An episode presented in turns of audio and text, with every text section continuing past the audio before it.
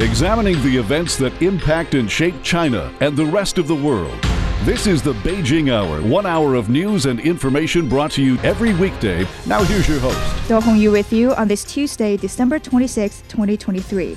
You're listening to the Beijing Hour, coming to you live from the Chinese capital. On today's program, the Israeli War Cabinet is discussing the hostage situation. Demonstrators are back to the streets of Belgrade against the alleged election fraud in Serbia. A major transportation hub in the Guangdong, Hong Kong, Macau Greater Bay Area has reopened. In business, China's plan to promote common prosperity through digital economy. In sports, the Denver Nuggets beat the Warriors in Christmas Day games.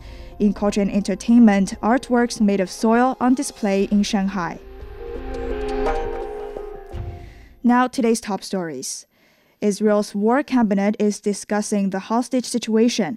Israeli Prime Minister Benjamin Netanyahu made an unannounced trip to troops in Gaza and vowed to keep up the fight against Hamas. Egyptian security forces say Hamas and its ally have rejected Cairo's plan to exchange control in Gaza for permanent ceasefire. However, both militant groups deny the source's claims. Meanwhile, Israeli bombardment has resulted in the deadliest day in Gaza since the conflict began in October, where 250 Palestinians died over 24 hours on Christmas. The families of Hamas hostages have gathered at the main gate of the Israeli Defense Ministry complex in Tel Aviv, pressuring cabinet ministers to negotiate deals for the release of hostages. I don't know who is going to come, but if it will be the prime minister, I will tell him that he is responsible to what happened, uh, happened in October 7, and uh, he needs to fix it. He needs to uh, bring them back as soon as possible because they don't have any time over there in the tunnels, and their life are in danger. Hamas took more than 200 hostages after it launched a surprise raid into southern Israel on October 7th. It's demanded the release of Palestinian prisoners in exchange for the hostages.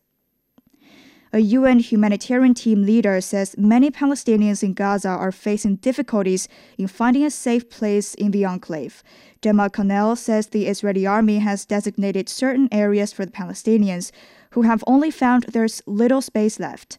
She described what she saw as a human chessboard where thousands have been displaced many times and are on the run again without guarantee for a safe destination. Israel has been urged to take further steps to minimize civilian harm by identifying safe areas and clearing humanitarian routes for people to escape. Noor Harazeen has more about the people fleeing to central and southern Gaza. The IDF pointed at Rafah City as the safe area for the Palestinians, displaced people to take uh, shelter uh, in its uh, camps. Uh, so at the same time, there is intensive battles here on the ground and specifically talking about Middle Gaza, Al Maghazi refugee camp, Al Burej refugee camp, Al Balah, Al Nusayrat refugee camp. All of these camps are located in an area that we call Middle Gaza and it's separating northern Gaza from southern Gaza. And apparently, the same scenario of the Israeli land incursion that happened in northern Gaza and in southern Gaza is now newly happening in uh, Middle Gaza. Overnight, non stop bombings, shellings, exchange fire. According to Israeli media, 300 missiles and 85 uh, strikes hit the camps and cities around Middle Gaza overnight. Palestinians do feel that this is a new Israeli incursion in Middle Gaza in order to separate Gaza to three parts northern, middle, and southern Gaza. That was Noor Harazeen in Gaza. Refugees from the camp in Khan Yunis are in urgent need of the most basic necessities, including food. Khalid Kanan says the shortages affect at least 60% of the 30,000 refugees based in the camp. We have got no bread to eat. There's nothing here, no flour, no blankets. At the Khan Yunis refugee camp, people are often barely clothed.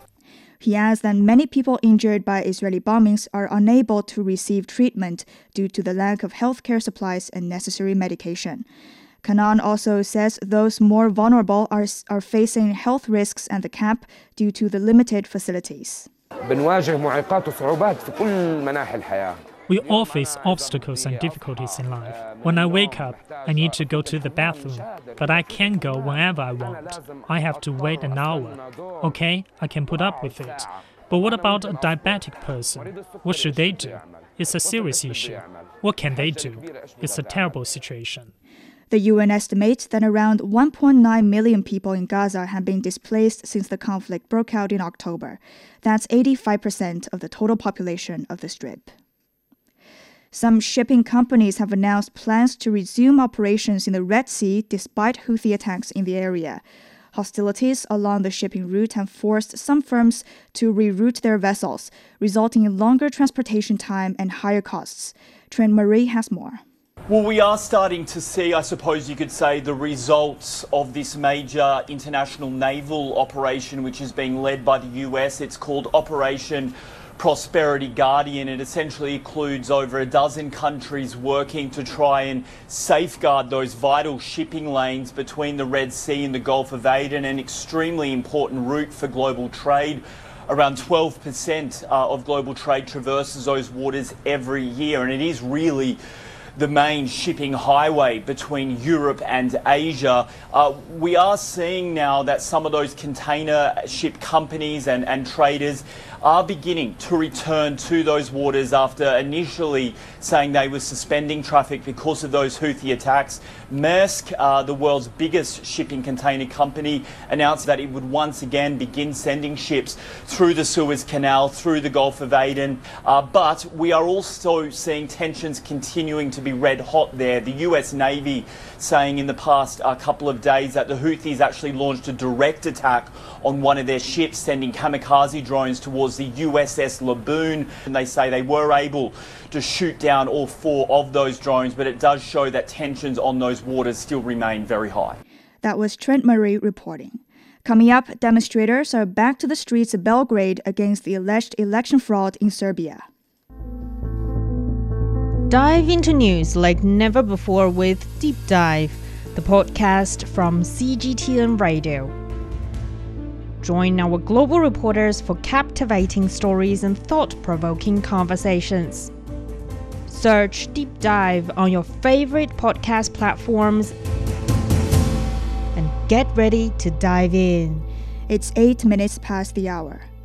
Demonstrators have returned to the streets of Belgrade to protest against the alleged fraud in Serbia's general election. The opposition has been staging daily protests since the ruling party claimed victory earlier this month. Supporters of the opposition stormed the city council building and demanded the election results be annulled. Police say they have detained dozens of people. Aljosa Milenkovic has more from Belgrade. Fewer people turned out than on Sunday evening, but the demonstrators made the same demands. In front of the State Election Commission, they asked for all election results to be annulled, while Serbian authorities rejected the allegations. Many people remain convinced that the ruling SNS party tampered with a voter list, rigging the election results. We came here this evening in peace, and this will remain peaceful, but that won't last forever. The wall is behind us, and against it, we are concerned. In front of us are police cordons. Despite of the heated rhetoric, there was no reported violence incident in Belgrade. And earlier in the day, the Serbian police chief held a press conference accusing the protesters of organizing Sunday's violence against police guarding some of the state institutions. Members of the Ministry of Interior were under attack for three hours. They withheld from intervening, hoping the violence would not escalate and that the bullies will stop with their attacks. During that time, eight police officers were injured. Students joined the protests by blocking some key Belgrade streets for several hours, creating massive traffic jams around the city. And while the internal tensions in the country are seemingly under control, the Russian ambassador to Serbia said in a televised interview that there was, and I'll quote, irrefutable evidence that these demonstrations are being orchestrated by the West. Serbian President Aleksandar Vucic says his government is under attack by foreign political factors, instigating the unrest. That was Aljosa Milenkovic in the Serbian capital. A week after a strong earthquake in northwest China, people in affected regions have returned to their homes to assess the damage and rebuild their houses. They are doing that with the help of rescue forces and volunteers. Lucy Ray spoke with some residents about the devastation and their plans to resume their normal lives. Chenjia village is one of the worst hit region in Jishishan County. The earthquake has caught people off guard when it struck before the midnight of December 18th. It has damaged and flattened houses, homes of more than 2,000 residents here. Locals say they have never experienced anything like this before. Adobe houses are common in the villages of northeastern China. But the memory of the earthquake that struck here is still fresh in Magahu's mind. The happy memories he shared with his family are now replaced with flashbacks from that horrible night. I was so scared. I carried my grandson and put him here, and then I came back to get my wife, who'd already fallen because things had collapsed onto her. Mahema is hardly able to recognize his home. The door to his bedroom can no longer be opened. On the night of the earthquake, Heimai and his family had to climb through a window to escape into the darkness. Among them, a 40 day old baby and an 80 year old woman.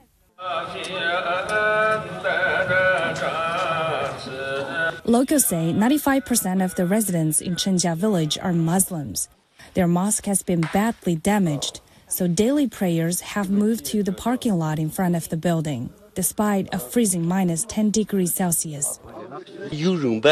The mosque was built in 2002 and renovated in 2007. It was supposed to last longer. It's too cold to pray outside and will be too hot in the summer. The damage to the mosque has really disrupted our life. We hope the government helps us to rebuild it soon. 22 people died on the night of the earthquake. All of them have been dug out from the rubble by the bare hands of their neighbors and given a proper burial. The Imam of the village cried throughout recent prayers.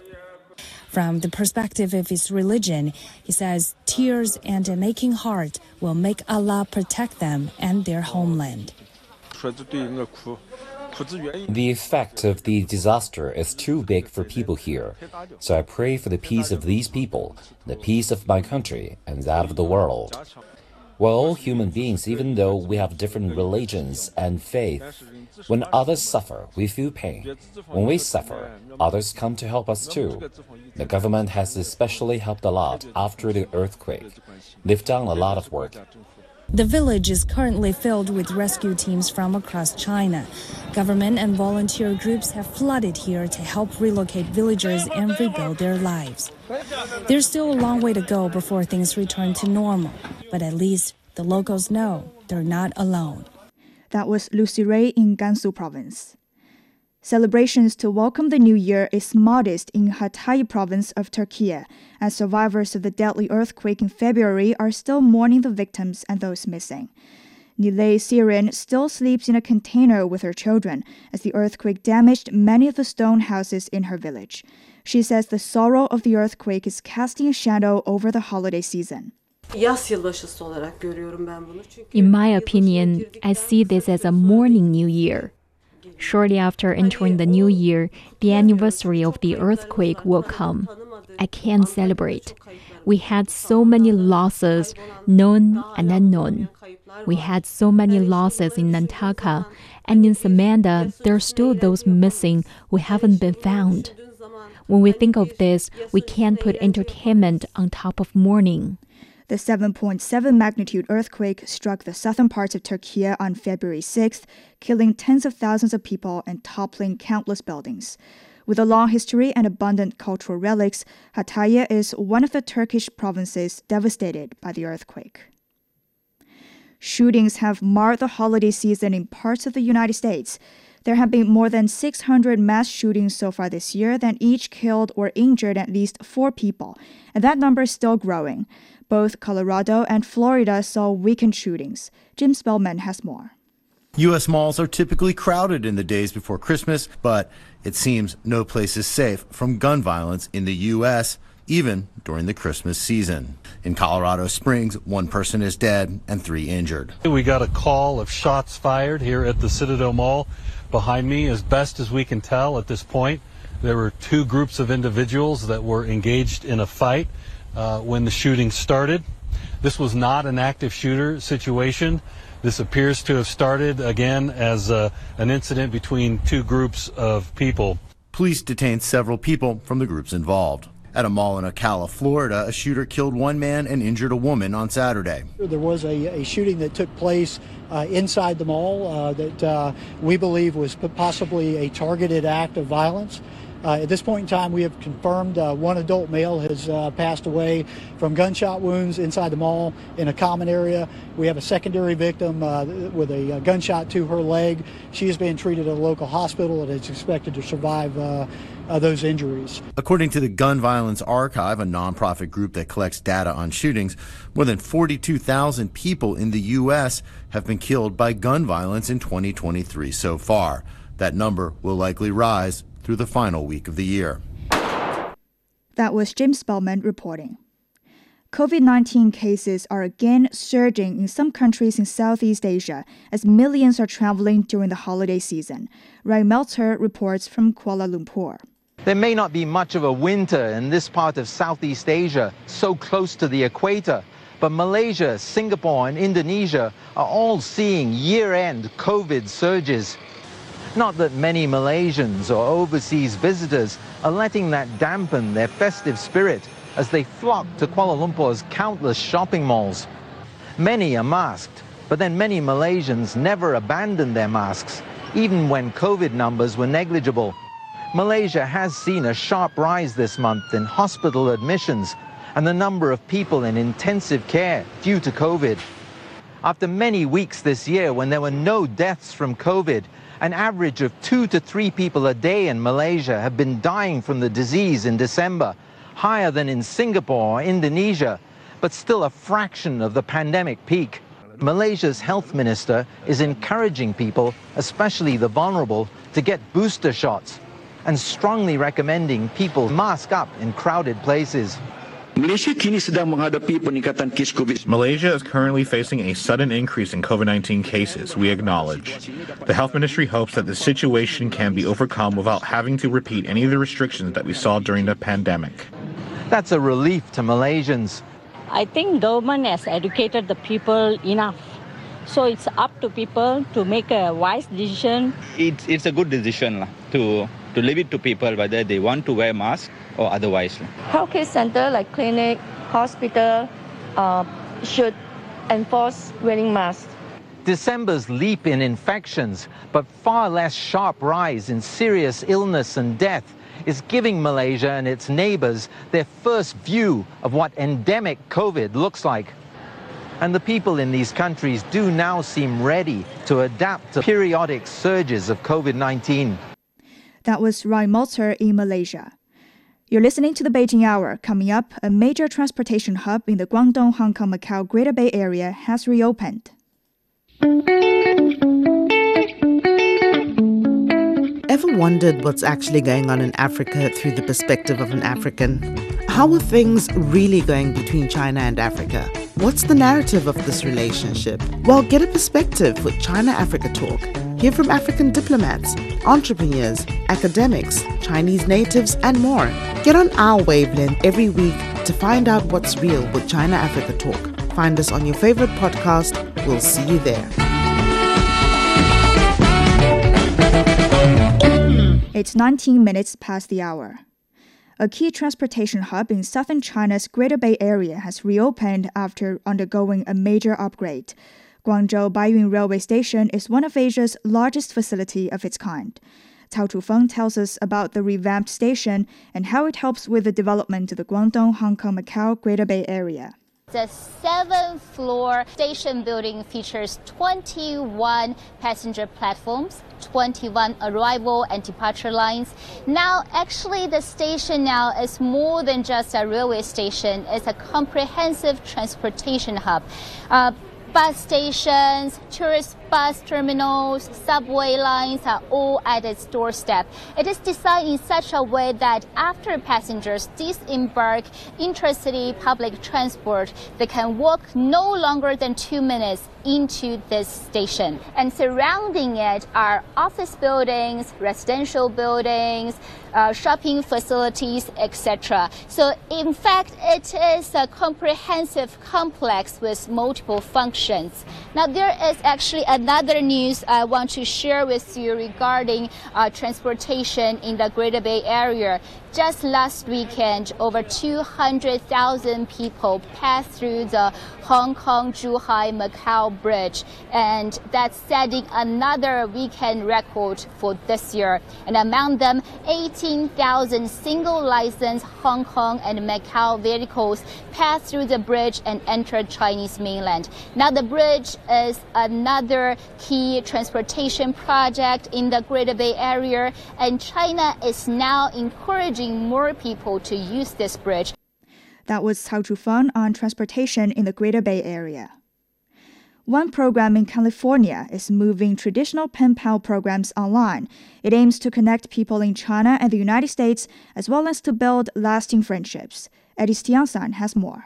When the COVID 19 pandemic began, flights between China and the United States were among the first to end and the last to restart with no travel for an extended period of time, people-to-people exchanges of all kinds lagged. But an online student exchange program in Southern California has aimed to change that. The Digital Pen Pal program was born out of the um, the difficulties and the challenges of uh, during of the pandemic. So it's been a it's, you know relatively new program, but it's a growing program, and I think it's only going to get bigger from here. The initiative by the Long Beach Qingdao Association connects college students from Southern California with students from nine sister cities across China. That one's really fun because that you get to grow a relationship with someone uh, you know halfway across the world and they, they get to talk about various topics such as like culture, food, music, or just everyday life. They could just chat and just get to know each other. And for the first time since the beginning of the COVID 19 pandemic, a group of 10 U.S. college students will be sent to Qingdao and other Chinese cities to connect with their Chinese peers and get immersed in the local culture. I think it's really important to have um, international exchanges like this program because it um, opens up your mind to a lot of possibilities, a lot of um, understandings between two different, like completely different cultures. The exchange program aims to create so called citizen ambassadors who appreciate the need for cross cultural understanding. And it's hoped that seeds of these friendships will help strengthen ties between the US and China. That was Eddie Stiansan in Los Angeles. There is a shortage of guide dogs in the UK. The COVID pandemic halted the training of the dogs. Other factors, including Brexit, have also affected recruiting, resulting in a lack of volunteers in the fostering process. Some people have to wait for over a year to get a guide dog. Katie Logan reports. Fetch, phone. Meet Alex. He can pick a phone up off the floor and hand over a walking stick. Mind your brother. Thank you, Tar. Fresh from nine months of specialist training, Alex is now getting the hang of helping his new owner. He presses buttons, like access buttons, lift buttons, so he can call the lift. Uh, his favourite thing is loading and unloading the washing machine, putting it into the dryer. Amanda is a former police officer injured in the line of duty.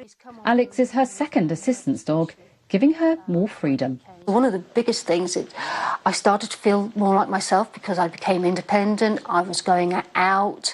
I didn't need um, people to help me in the shops with as much things like Alex will take things off the bottom shelf and hand it to me that I can't reach. So I didn't need to be reliant on people as much. The Support Dogs charity carries out the training and pairs dogs with owners. It's a long process, starting with socialising young puppies and then they move to us at full-time training about 14, 15 months old.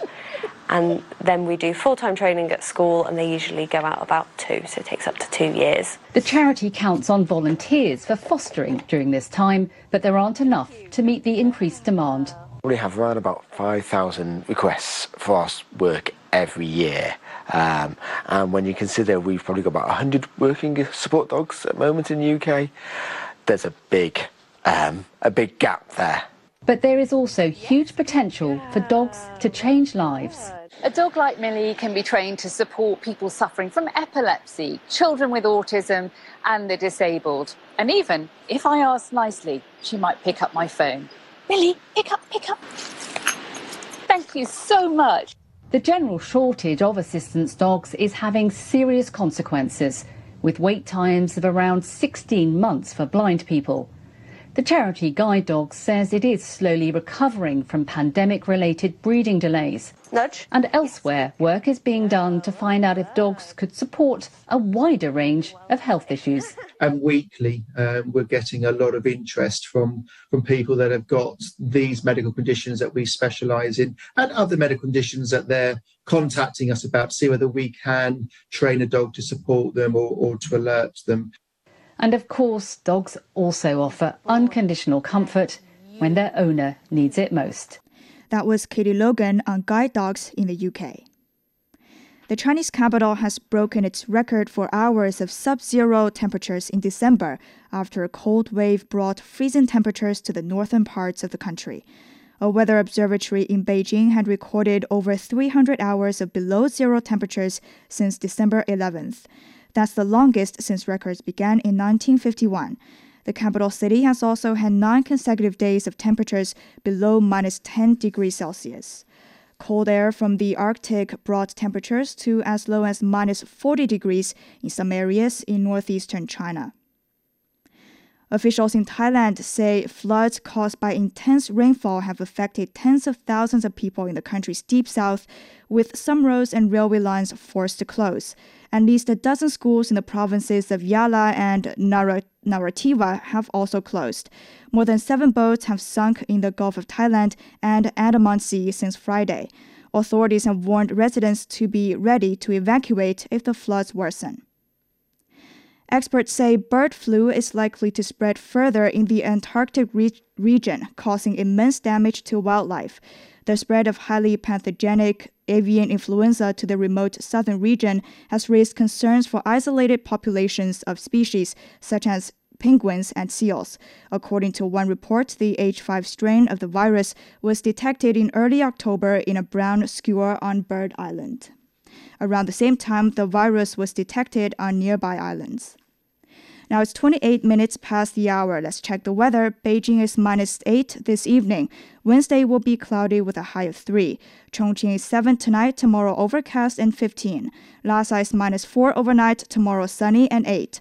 Hong Kong is 14 tonight and it'll be cloudy and 20 tomorrow. Elsewhere, Tokyo is 4 overnight, cloudy and 14 on Wednesday. Islamabad is 7 this evening, tomorrow sunny and 25. Bangkok is 22 overnight, then overcast and 31 on Wednesday. In Africa, Nairobi will see light rain with a high of 26 tomorrow. Finally, to Oceania, Sydney will see light rain with a low of 19 this evening. Tomorrow, also light rain with a high of 25. Auckland is 18 overnight, light rain, and 23 tomorrow. Port Vila will have light rain on Wednesday with a high of 31 degrees Celsius. It's time for a short break. So far this hour, the Israeli War Cabinet is discussing the hostage situation.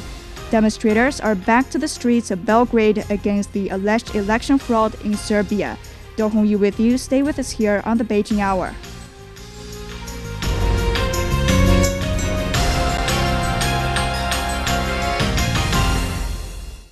I love you. 我爱你. This might be the easiest way to say I love you, since there are so many other romantic expressions.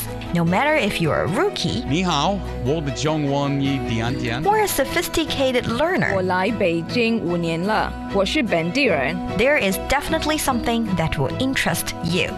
Check out Takeaway Chinese, a word that starts with 你好. Examining the events that impact and shape China and the rest of the world. This is the Beijing Hour, one hour of news and information brought to you every weekday. Now, here's your host. Do Hong Yu with you on this Tuesday. Still to come in business, China's plan to promote common prosperity through digital economy. In sports, the Denver Nuggets beat the Warriors in Christmas Day games. In culture and entertainment, artworks made of soil on display in Shanghai. To contact us, you can email radio at cgtn.com or follow our X account, formerly Twitter, at cgtn radio. But first, today's headlines. Here's Zhu Tianlu. Thank you, Hong Yu. Israeli Prime Minister Benjamin Netanyahu has vowed to keep up the fight against Hamas while visiting troops in the Gaza Strip. Israeli strikes have killed over 200 Palestinians in 24 hours, one of the deadliest days of the conflict. Meantime, the United Nations says there isn't enough space for the displaced Palestinians to stay in the Israeli designated safe zones. Many Palestinian evacuees and survivors are finding it hard to live without enough aid supplies. An Israeli missile strike in the south of Damascus has reportedly killed a senior Iranian military commander. The Syrian Observatory for Human Rights says the missiles targeted locations of Lebanese militant group Hezbollah and Iranian militias in the area. The slain Iranian military commander has been identified as Sayyed Razi Mousavi, a high ranking general from the Islamic Revolutionary Guard Corps. Iranian media say Mousavi was one of the longest serving IRGC advisors in Syria and a close associate of late Iranian top commander Qasem Soleimani, who was assassinated by the U.S. military in 2020. Iranian President Ibrahim Raisi has extended condolences to Mousavi's family, vowing that Israel will pay the price. A group of supporters of the Iranian government have gathered outside the president's office in Tehran, calling for vengeance after Mousavi's death. Local officials say at least 160 people have been killed in central Nigeria in a series of attacks on villages. They say military gangs launched well coordinated attacks in at least 20 different communities in the state of Plateau. More than 300 wounded have been taken to hospitals. It is the worst outbreak of violence in Plateau since May. Plateau is one of several ethnically and religiously diverse states in Nigeria. Daily vehicle crossings on the Hong Kong Zhuhai Macau Bridge have set a new record. More than 16,000 vehicles passed through the Zhuhai port, the highest since the bridge opened to traffic. More Hong Kong and Macau vehicles have been traveling to the Chinese mainland via the bridge under a northbound travel scheme. Hong Kong estimates that over 450,000 car owners and passengers will ultimately benefit from the program. Border officials say vehicles with Hong Kong and Macau license plates have made nearly nearly 170,000 trips via the bridge so far in December, representing a 12.6% increase from the month before. Ukraine has celebrated Christmas as a public holiday on December the 25th for the first time. The country previously marked Christmas in January, as is the tradition in Russia. The change was enacted in a law signed by President Volodymyr Zelensky in July. Several thousands of people have gathered in front of the Central Election Commission building in the Serbian capital to protest over the general election earlier this month. Many of them say they do not recognize the result, calling for an annulment. I'm not certain that the solution exists. I can only hope it does. That's why I'm here to support my brothers and sisters who have been robbed, tricked, and simply enough, it has to stop at some moment. I expect that the government facilitate new elections. That's it, the annulment of the votes, which are indeed stolen entirely and which are totally illegitimate and illegal. Police have detained dozens of protesters after supporters of the Serbian opposition attempted to take over the Belgrade City Council building. The demonstration came after the coalition led by the ruling Serbian Progressive Party claimed a sweeping victory in the December the 17th election by securing 46% of the votes. Opposition leaders attributed their defeat to election fraud. The ruling party has denied the allegations. The Kremlin says the protests are backed by foreign forces. Russia says the United States' attempts to unilaterally expand its territorial claims in the Arctic is unacceptable. A foreign affairs official says Moscow will take measures to secure its national interests in the polar region. The U.S. recently published a map determining the outer limits of a big chunk of seabed in the Arctic, which it said holds many resources. The State Department claims that the borders do not create territorial disputes with Russia, but will require settlement with Canada and Japan. A fire at a shopping mall in Albania has injured 42 people. Authorities say the blaze broke out at a complex of buildings in a city 80 kilometers southwest of the capital, Tirana. The 12 story building also housed apartments at the top. 39 people living in the building were taken to the hospital with health problems. Local media attributed the cause of the fire to a spark of the electrical system of an air conditioned unit. Thank you very much. That was Zhu Tianlu with headline news. This is Do Hongyu in the Chinese capital. Coming up in business, China's plan to promote common prosperity through digital economy. Climate Watch is CGTN Radio's new podcast focusing on the impact of climate change. We have conversations with people on the front line about this critical issue. Listen to Climate Watch on all major podcast platforms and join us in taking action to save the planet we call home. It's 36 minutes past the hour. Turning to business, the Chinese mainland markets closed lower on Tuesday. Wang Ying has more. A mainland stocks decline dragged down by semiconductor shares, while gaming stocks stabilized after a slew of companies announced share buyback plans. The Shanghai Composite Index fell 0.68%, failing to keep the 2900 point level, while the Shenzhen Component Index dropped 1%, erasing gains from the previous session as caution dominated sentiment amid a lack of market moving cues.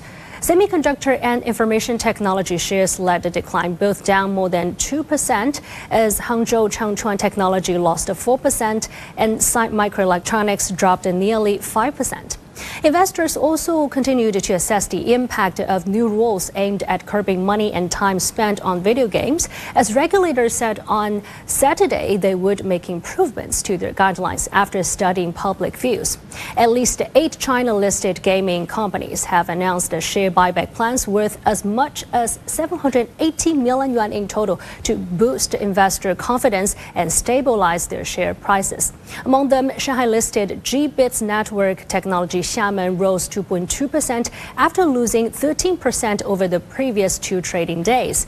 And despite the broad weak sentiment, coal and energy stocks closed up as investors showed a preference for high dividend and low valuation sectors. That was Wang Ying in Shanghai. In Hong Kong, the Hang Seng Index is closed for Christmas holidays. In Japan, the Nikkei went up 0.2%. Chinese officials have hailed achievements in building a unified national market to inject vitality into the economy. Deputy Director Li Chunling of the National Development and Reform Commission says efforts have been made to end local protectionism and unify a fragmented market. Overall, accelerating the building of a unified national market has played a positive role in smoothing domestic circulation, stimulating market vitality, reducing transaction costs, releasing domestic demand potential, and consolidating the foundation for economic recovery. The official also says the new negative list for market access has been fully revised to grant market access to both domestic and foreign businesses and promote fair competition. China's foreign trade structure has been optimizing since the beginning of this year, with its exported products continuously moving up the value chain. In the first 11 months, the country exported over 1.8 trillion US dollars of mechanical and electrical products, up 2.8%. That's around 60% of the country's total export value. Currently, China has over 800 products that rank first in terms of export scale, such as mechanical and electrical equipment and organic chemicals. Meanwhile, China is seeking greater self reliance when it comes to science and technology. The southern province of Guangdong is a hub for innovation. Huang Fei has more. China is on course to sell 8.5 million electric vehicles this year, accounting for 60% of global sales. Sun Zhiqiang supplies industrial robots capable of assembling a new car in less than one minute. He sees growing demand for these robots to be installed overseas. This year, we're starting to strategize more in the overseas market. As Chinese automakers start building factories overseas, our robots are following them. We already have operations in North America and Southeast Asia. As we pursue national development, we also share our solutions with the world. In the field of biomedicine, Chinese companies are also increasingly competitive on the global stage. Yuanyu specializes in 3D bioprinting, using cells and biomaterials to replicate natural tissues to help brain surgery patients. He says such products have broken a two decade monopoly by one American firm, but he also believes more can be done to nurture the industry. China is investing heavily in scientific research, but not enough ideas have made it to market. Our biomedicine supply chain still needs maturing. We lag behind in certain raw materials, parts, and manufacturing expertise. In 2023, the World Intellectual Property Organization selected three of China's science and technology clusters in the global top five. The Shenzhen Hong Kong Guangzhou cluster is a regional leader in terms of technology transfers. But analysts say building a world leading innovation hub requires a shift in mindset. The future lies in fundamental science, but businesses need to be profitable. Average manufacturers are reluctant to invest billions in digital transformation. It's more than just buying a new machine. A true digital revolution requires collaboration with digital tech companies. Tech giants Huawei and Tencent, both native to Guangdong, are part of the national push for self sufficiency amid U.S. export controls. That was Huang Fei reporting. China has issued a plan to promote common prosperity through a better digital economy. The plan says by 2025, positive progress should, shall be made in closing the gaps between regions, urban and rural areas, as well as basic services through the development of digital economy. It says substantial progress will be achieved in promoting common prosperity through the digital economy by 2030. The plan has made arrangements on four key aspects, including promoting coordinated regional development through digital economy and advancing digital development in the rural area. The Kazakh terminal project in Xi'an has started operation. Sun Yiming is the director of the management committee of Xi'an International Trade and Logistics Park. He says taking advantage of the China Europe freight trains, the port will promote the rapid distribution of Chinese imports from and exports to Kazakhstan in Xi'an. This year, we also launched the construction of the cooperation project of Xi'an Port in Almaty, Kazakhstan, which will strongly promote the deep integration of Shaanxi into the big picture of Belt and Road cooperation and build a peace setter in reform and opening up in the inland. As one of the important cooperation results of the first China Central Asia Summit, the terminal started its construction in May this year. Chinese authorities have approved over a thousand game licenses this year, more than double the approvals in 2022. Figures show nationwide sales of domestically developed games reached an equivalent of nearly 36 billion US dollars in 2023, up over 15%. Meanwhile, overseas sales of domestically developed games reached $16.3 billion this year. 2023 has been an eventful year for the world of technologies. Mark Niu takes a look back at the highlights. If there's one person who stirred up more emotion in the tech world this year than any other, it's Elon Musk. In his first year owning Twitter, Musk fired more than 80% of his staff, renamed the platform X, made controversial posts that led him to being accused of anti Semitism, and even challenged Meta CEO Mark Zuckerberg to a cage match. But also during the year, Musk's SpaceX fired more rockets into space, including ones that helped launch thousands of Starlink satellites, which are bringing internet access to places like Ukraine and potentially Gaza. His company Tesla also delivered to customers the long awaited all electric Cybertruck, which can withstand bullets and go faster than a Porsche while towing a Porsche. I think it's our best product. I think it's the most unique thing on the road. And finally, the future will look like the future. This year, the future of driving was on full display in San Francisco, which became the first major U.S. city to allow two driverless robotaxi services to operate 24 7. Self driving taxis from Google's Waymo and GM's Cruise hit the streets, sometimes causing traffic jams when they shut down in uncharted situations. But after an incident where a Cruise vehicle dragged a pedestrian six meters, California suspended Cruise's permits. So we're saying if somebody dies or, or, people are killed because these vehicles are blocking the road, are they going to hold the executives personally responsible for the deaths of people because of these robo taxis? The problem is if it's not done in San Francisco, it's going to be done somewhere else. And this is the opportunity that we don't want to lose. Apple's big product reveal was actually a technology that's been seen plenty before a VR headset called Vision Pro. Apple calls it spatial computing, incorporating cameras, microphones, and sensors to allow users to control the device by eye, gesture, and voice. But the experience comes at a premium price of $3,500. seven times more expensive than the Quest 3 mixed reality headset released by Meta this year. The social media giant also unveiled Meta AI, an artificial intelligence driven assistant that comes in a wide range of personalities to offer specialized expertise.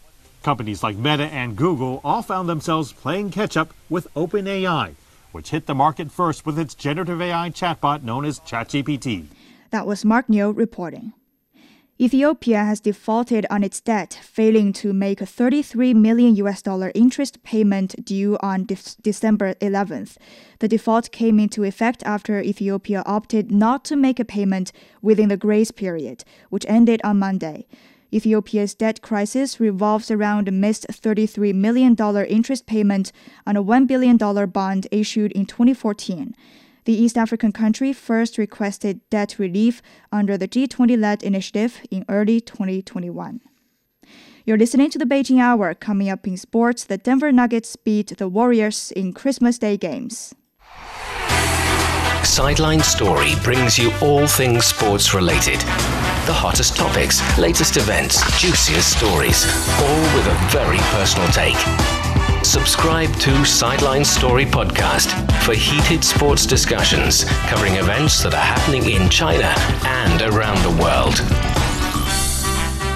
It's 47 past the hour. Turning to sports, here's Yang Guang. Thank you, Hong Yu. In the NBA, Nikola Jokic overcame an off day from the field by going 18 free throws, and the Denver Nuggets extended their winning streak to five games by holding off the Warriors 120-114.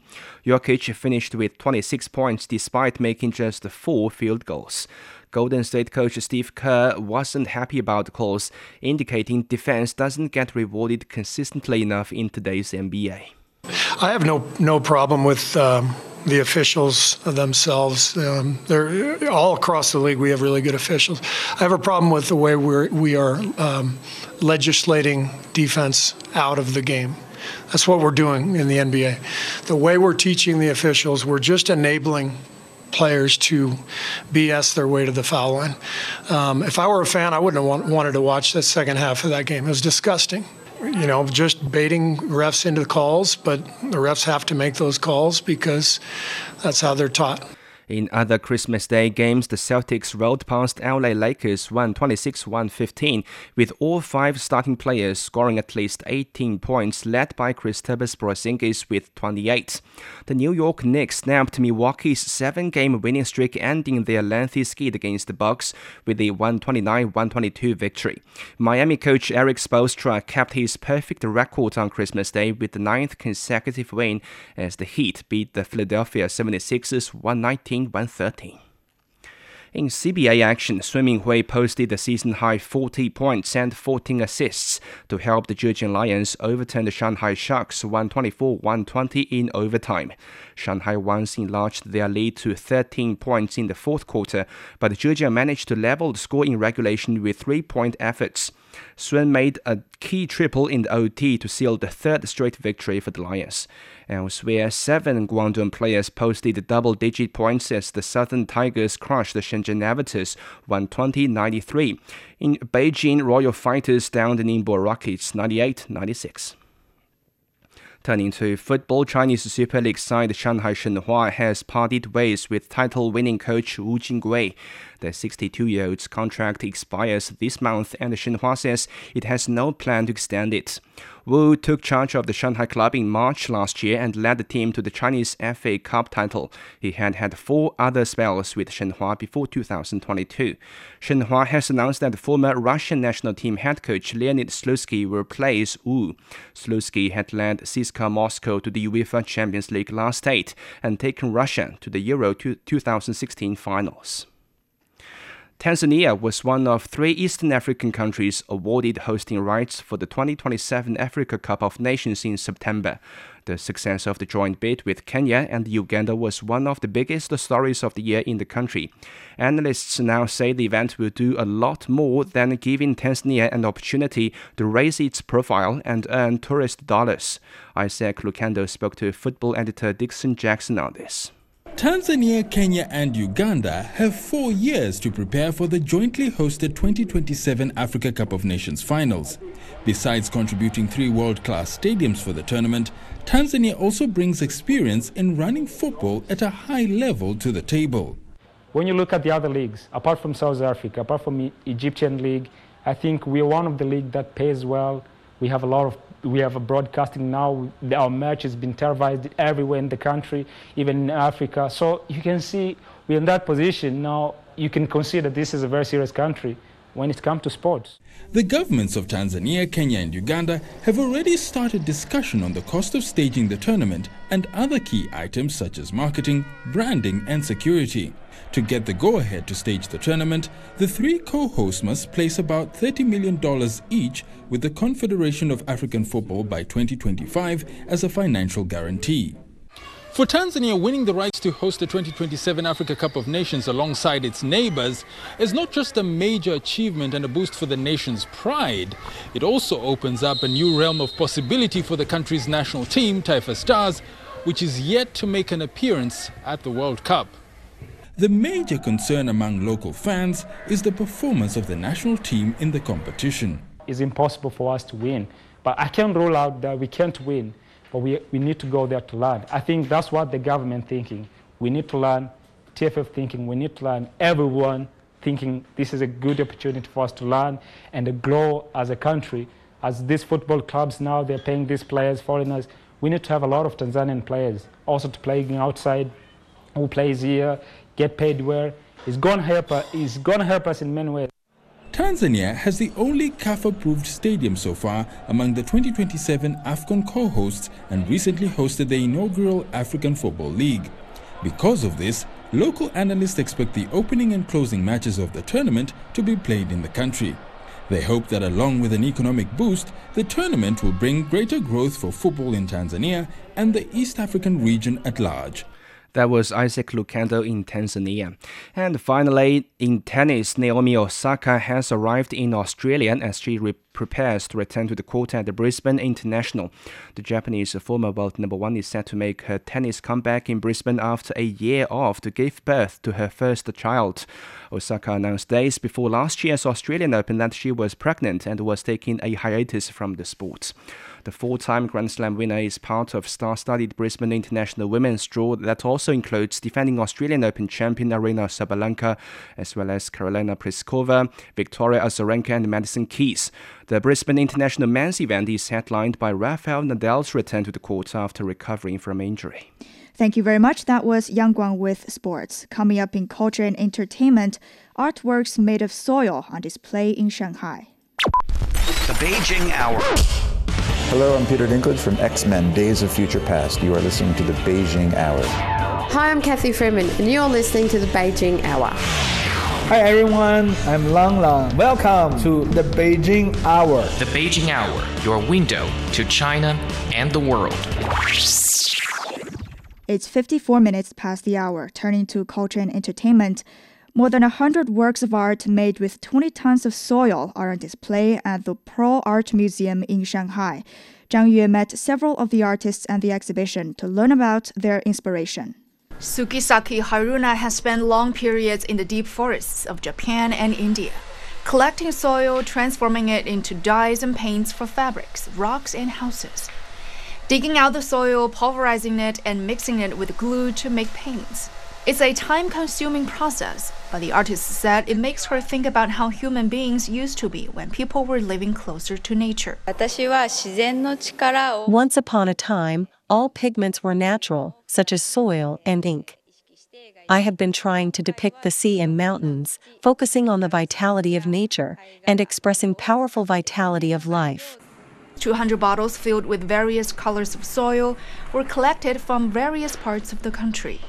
Chinese medicinal herbs such as turmeric, ginger, and angelica can be seen hanging on the wall in this installation, created by So Wing Po from Hong Kong SAR. She comes from a family of traditional Chinese medicine practitioners. I grew up surrounded by the scents and ingredients of traditional Chinese medicine. I hope people can imagine the growth and intertwined root systems of medicinal herbs in the soil as they walk through this installation. The exhibition includes installations, specimens, experiments, videos, paintings, and interactive experiences. The museum said sustainable development and biodiversity are what many artists are trying to focus on, as they are relevant to every human being. For designers, artists, architects, urban planners, or art gallery curators like us, we try to take one step forward from our professional fields. We not only raise questions, but also explore and try to find common solutions or more possibilities together. The exhibition will last until March 17th of next year. That was Zhang Yue on an art show of soil made works in Shanghai. An exhibition of fine glassware from the Qing Dynasty collected by the Palace Museum is on display at the Guardian Art Center in Beijing. More than 120 sets of artifacts are on exhibition, providing an overview of their color, shape, decoration, craftsmanship, and use in court life. The history of glass production in China can be traced back to more than 2,300 years ago. Ancient Chinese glass production reached its peak during China's last dynasty Qing, when advanced glass technology from Europe and traditional designs merged. Still in China, the city of Chifeng in Inner Mongolia is celebrating the, the ethnic Mongolian festival of Winter Naadam Fair amid the spectacular scenery of snow and ice blanketing the region.